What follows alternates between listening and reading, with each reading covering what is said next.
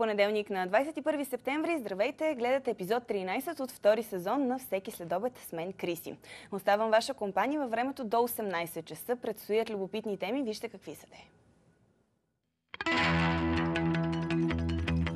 Във Всеки следобед с Криси днес ще видите как да запаметяваме по-ефективно, за новите методи на учене и техните предимства, бизнес-консултантите Гергана Павлова и Пламен Петров.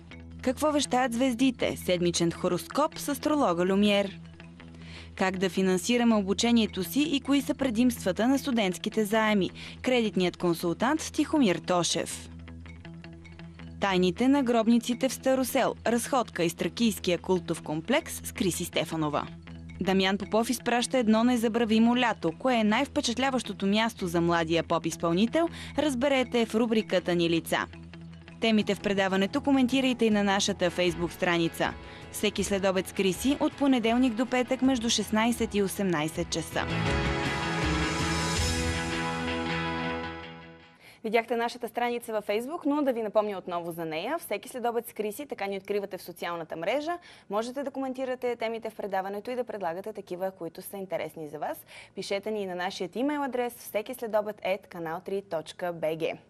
Учебната година вече започна, но, както знаете, образованието си е образование, ученето е за цял живот. Какви са най-новите методи за учене и запомняне? Ще разберем от бизнес-консултантите Гергана Павлова и Пламен Петров. Здравейте! Здравей, Криси!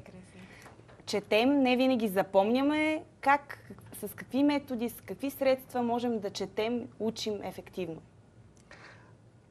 Това, което е необходимо да кажем от самото начало, че човек а, учи нови неща тогава, когато прави асоциации с неща, които вече са му познати. Тоест, на базата на асоциативното мислене най-лесно може да придобие и да усвои нова информация. Това първо. И второ, ученето става още по-добре, когато има лично преживяване. Тоест, когато не е просто четене, когато не е просто така едно ментално упражнение, но е свързано с някакви активности. И това, което е, представлява новата информация за човека, бъде преплетено или бъде видяно и осъзнато през е, призмата на личния опит.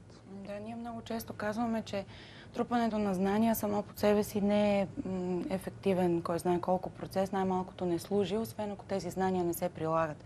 Затова, докато учим и прилагаме тези знания, е, вероятността да, от една страна да ги да ги използваме по предназначение е по-голяма, също така и да запомним това, което имаме нужда да запомним или да интегрираме в себе си, също става по-голяма. И все пак, докато сме студенти или изкарваме някакви курсове, ние не, не практикуваме знанията. По какъв начин да го пречупим през призмата си на практиката, след като ние не практикуваме към момента? Всъщност, може би бариерите, за да не се практикува, са... Можем да видим дали тези бариери са а, истински или са просто а, такива, за каквито си мислим. Тоест, доколкото е възможно всяко едно знание да бъде имплементирано директно в практиката и, а, и човек да проверя, ако тези бариери могат да бъдат прескочени, всъщност да се пусне в тях. А, друг начин е споделянето. А, един китайски учител казва, че най-лесният начин човек да, да разбере нещо в неговата сърцевина е всъщност да започне да го преподава. Тоест, дори да не практикуват хората, знанието, което ги влече и им е интересно, всъщност могат дори неформално да, да го преподават, но по-скоро да го споделят. Това е друг инструмент за усвояване на новите знания. Колкото повече аспекти от себе си включваме, споделянето, например, през говоренето, толкова по-лесно запомняме неща или най-малкото първо ги осъзнаваме, защото много често човек, за да осъзнае нещо, е необходимо за него да го изговори, освен да го е прочел или да го е чул някъде, да го прекара през себе си. То може да бъде през преживяване, което е прилагане на практика, може да бъде да е през говорене с някой друг. Аз си спомням студентските ми години, с колегите така учехме. Просто си говорехме, взаимно си обяснявахме там дисциплините, предметите и по този начин заедно в група учехме много по-бързо. Когато имаме много голям обем от информация, която трябва да поемем за малко време, как можем да, да го разпределим това време, цялата информация, да отсеем важното от маловажното и да извлечем същината на това, което трябва да учим? В този случай е необходимо човек да бъде реалист за това какво количество информация може да обработи. В този смисъл, ако има голям обем, от а, информация, и особено ако е нова, тя да бъде разбита по, на такива парченца, които могат да бъдат усвоени и а, човек може да се връща към нея, да се преговаря, да оставя. В, дори да е кратко времето, всъщност, ако е ден, всъщност може да се разбие на часове и така нататък. Но при всички случаи, четенето на много информация а, е като все едно гледане на новините. Нали? В, след половин час гледане на новини, човек може би си спомня един-два процента от това, което е минало през съзнанието му. Но тогава, когато е фокусирано, а и нещо също много важно, е преди началото на самото учене, е всъщност да човек да си даде, да си зададе въпроса, всъщност какво искам в края на този процес. Тоест с намерение какво иска да си вземе. Тогава, когато се настрои какво търси, много по-лесно нещата, през които му минава погледа, може да ги сортира. Това като седно да отидете в магазини с списък какво искате да си купите. Е много по-лесно, отколкото с списък какво не искате да си купите. Има също така един много, много хубав метод на мисловните карти. Докато четем, всъщност да си правим, да рисуваме, дори да правим такива така наречени мисловни карти, в които тези парченца, информация, за които Пламен споделяше, просто ги слагаме в отделни кутийки, така, щото да, да можем да ги... А, нашият ум или мозъка ни да може да ги възприеме много по-лесно, защото ние възприемаме цялостно. Мозъкът ни е така устроен, че възприемаме цялостно. А когато се опитваме да учим парче по парче, става по-трудно самото запомняне и осмислене на информацията. И ако дадем цялостност в този процес и се стремим цялостно да го, да го видим като на една карта, а, ученето става много по-бързо и освен това става много по-приятно, а и писането в... А, в такива мисловни карти с различни цветове, това също много стимулира запомнянето. Помага пък за отключване на творческите така, заложби във всеки един от нас и включва различни центрове дори на мозъка, така че да се помни по-лесно. Да, това, което каза Гери, всъщност е, че се включва и визуалното възприемане. Не? А, ние имаме няколко основни канала, през които възприемаме света, аудиално, визуално, кинестетично. И когато тези основни канали работят заедно, т.е.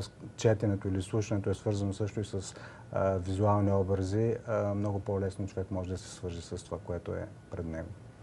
Гери, цветовете, за които спомена, много хора си подчертават в учебника или в а, съответния източник на информация с различни цветове. Как се случва това? На мен лично ми се струва доста сложно. С различни цветове отбелязваме различния тип информация, така че да я възприемаме по-добре. Всеки един човек може би си съставя такава легенда вътре за себе си или пък аз, например, когато го правя, тъй като в процеса сменям легендата, имам този навик да не си подчертавам, но просто рисувам. Имам навика просто да си отбелязвам тези цветове за какво отговарят в съответния момент, защото в последствие може да съм ги променила. Така че това, ако работи за човека, той всъщност си прави система, по която, както каза и Пламен, да се подготвим предварително и това, тази предварителна подготовка може да означава също да измисля кой цвят за какво използвам. И след това подчертаването всъщност ми заостря вниманието за нещо, което е важно, което не бих искал да изпусна. Между другото, дори и в, не само на хартияните носители, но вече и в четците има такава, такава възможност да си подчертаваме, просто защото с подчертаванията, това значи, че нещо важно съм прочел, искам да се върна към него и много по-лесно, минавайки през страниците, ще му обърне внимание, ако видя, че е отразено по някакъв начин. Винаги ли трябва два пъти да препрочитаме необходимата информация или въобще има ли някакви такива норми? Uh-huh. Възможно ли човек от първо четене да, да възприеме цялата информация и да я запомни? Зависи каква е целта на, на конкретното упражнение. При всички случаи тогава, когато а, е необходимо да се направи някаква презентация, лично аз или когато правим обучение, а, заедно с Гери, когато имаме, например, еднодневно обучение, ние прекарваме около една седмица фокусирано внимание върху това какво искаме да предадем, какво иска, каква среда искаме да създадем с хората, с които работим. А, дори едното от обучението ни, най-дългото към момента, което продължава пет месеца, а, сме се подготвили за, за него в продължение няколко години. Тоест, започваме, оставяме до някъде, започваме, оставяме до някъде. Преди самите модули също изключително а, интензивна подготовка, така че а, отговорът е, но, но в същото време, когато човек е перфектно подготвен, едва тогава идва възможността всъщност да импровизира. И в един момент да каже всичко, нали, оставям това, което знам и съм научил. Всъщност, присъствайки с хората и с аудиторията, а, основната цел е да те да се научат. Не ние да покажем колко много знаем, а всъщност те да израснат и те да достигнат до своето знание. И това се случва в нашите обучения, в нашата практика. Но тогава, когато целта е да се служи на хората, при всички случаи има много подготовка. Да, и аз бих искала да разгранича ученето. Нали, това, което е в университетите, много често е насочено наистина към запа... Запа... университетите и училището, към запаметяване на някакви модели, на някакви исторически данни, не толкова към аналитично-критическо мислене. За мен ученето на бъдещето, дори ако така го наречем или въобще, или по-скоро има различни форми на учене и тези, които интегрират повече аспекти от нас, като например дали ще е менталната подготовка и да, да осмислям знанието, да мисля критически, това пък е друг вид учене. А, също така емоционалната подготовка, как след това да предам това така, че да не звучи просто, нали, предавайки данни, а наистина да го живея. А, и също така приложението, на ниво приложение, окей, аз съм научил нещо, но ако не го приложа, какъв е смисълът от това знание? Така че ам, ученето на бъдещето включва според мен много повече центрове от нас, центрове и аспекти. И а, м, то вече е насочено не толкова към знанието, защото знание има изключително много в интернет, а по-скоро към осмисленето на това знание, използването му за определено предназначение и то ключово вече стават, нали, теми като а, устойчиво развитие, ако щеш дори екологичното развитие, нали, интегрирането въобще на всички тези аспекти. Не само менталния, но и емоционалния, духовния, физически и въобще как да живеем по-здравословно на тази земя, в синхрон с всичко около нас. Да, има един мъдър японец, който се казва Инамори и е основател на една от големите японски корпорации. А, той казва, много е лесно човек да говори за философията по принцип и за собствената си философия, много по-трудно е да я живее.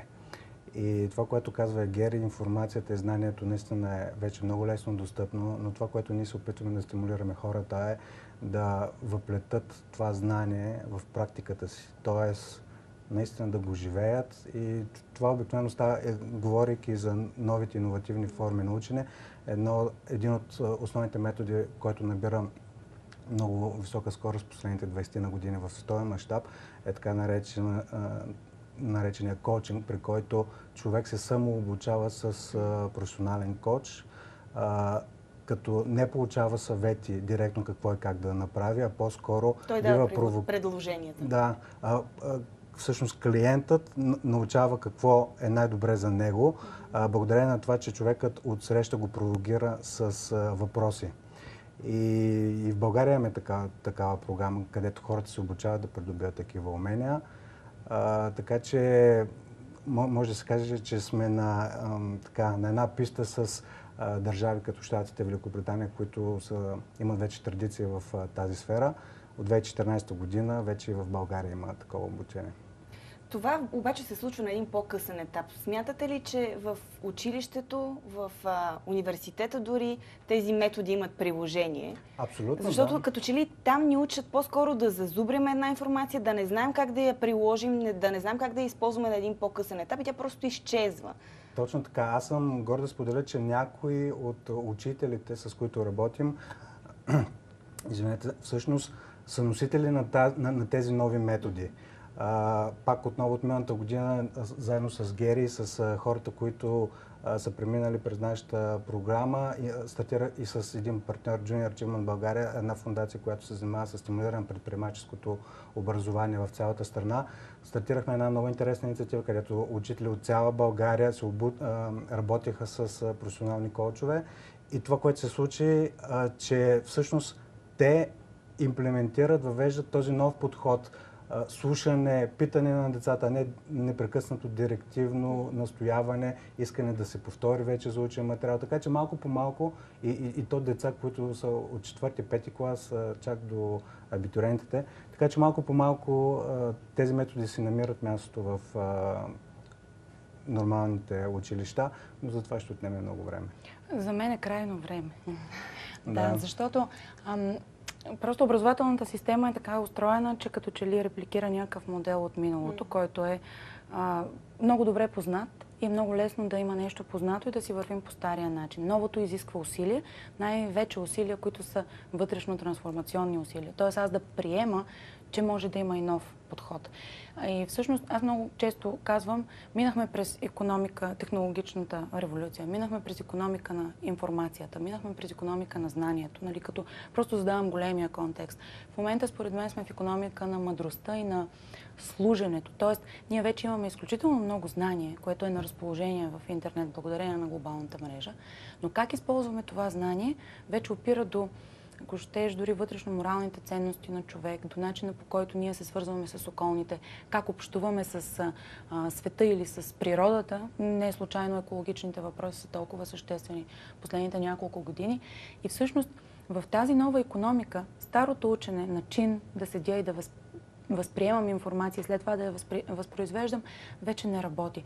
Много учители, много... в много училища полека-лека а, започват да се пропукват тези нови начини, нови методи, които включват, наистина включват учащите. Защото вече м- учителят носи, носи дълбокото знание, но как човек използва това знание, става все по-съществено, отколкото да имам въобще знание. Едното развива менталното, нали, но като трупаш знания, какво развиваш? Развиваш, ставаш една библиотека от знания. Ако не я споделяш и не си полезен с нея на себе си, на семейството си, на общността или екипа, с който работиш, то тази библиотека става безполезна. Да, тук пак се сещам за нашия любимия планец Инамори, който казва, че човек живее наистина пълноценно тогава, когато високата интелигентност срещне високия морал. Тоест не е необходимо единствено само да помагаме на хората да стават много умни или така да развият своите гениалности, но също така и да се върнем към нещата, които правят един добър човек, добър морала. Което като че ли малко по малко, това е една от, една от нещата, които може би те първа, то като завръщане или като връщане към изконните ценности, да. А, така че това е нещо, което може би те първо предстои да му обръщаме все повече внимание. Еми, прекрасен финал на днешния разговор. Да се обърнем към морала си, да предизвикаме хората да, да се замислят за това. Благодаря ви много. Благодаря. Бизнес-консултантите Гергана Павлова и Пламен Петров за новите иновативни методи за учене. Сега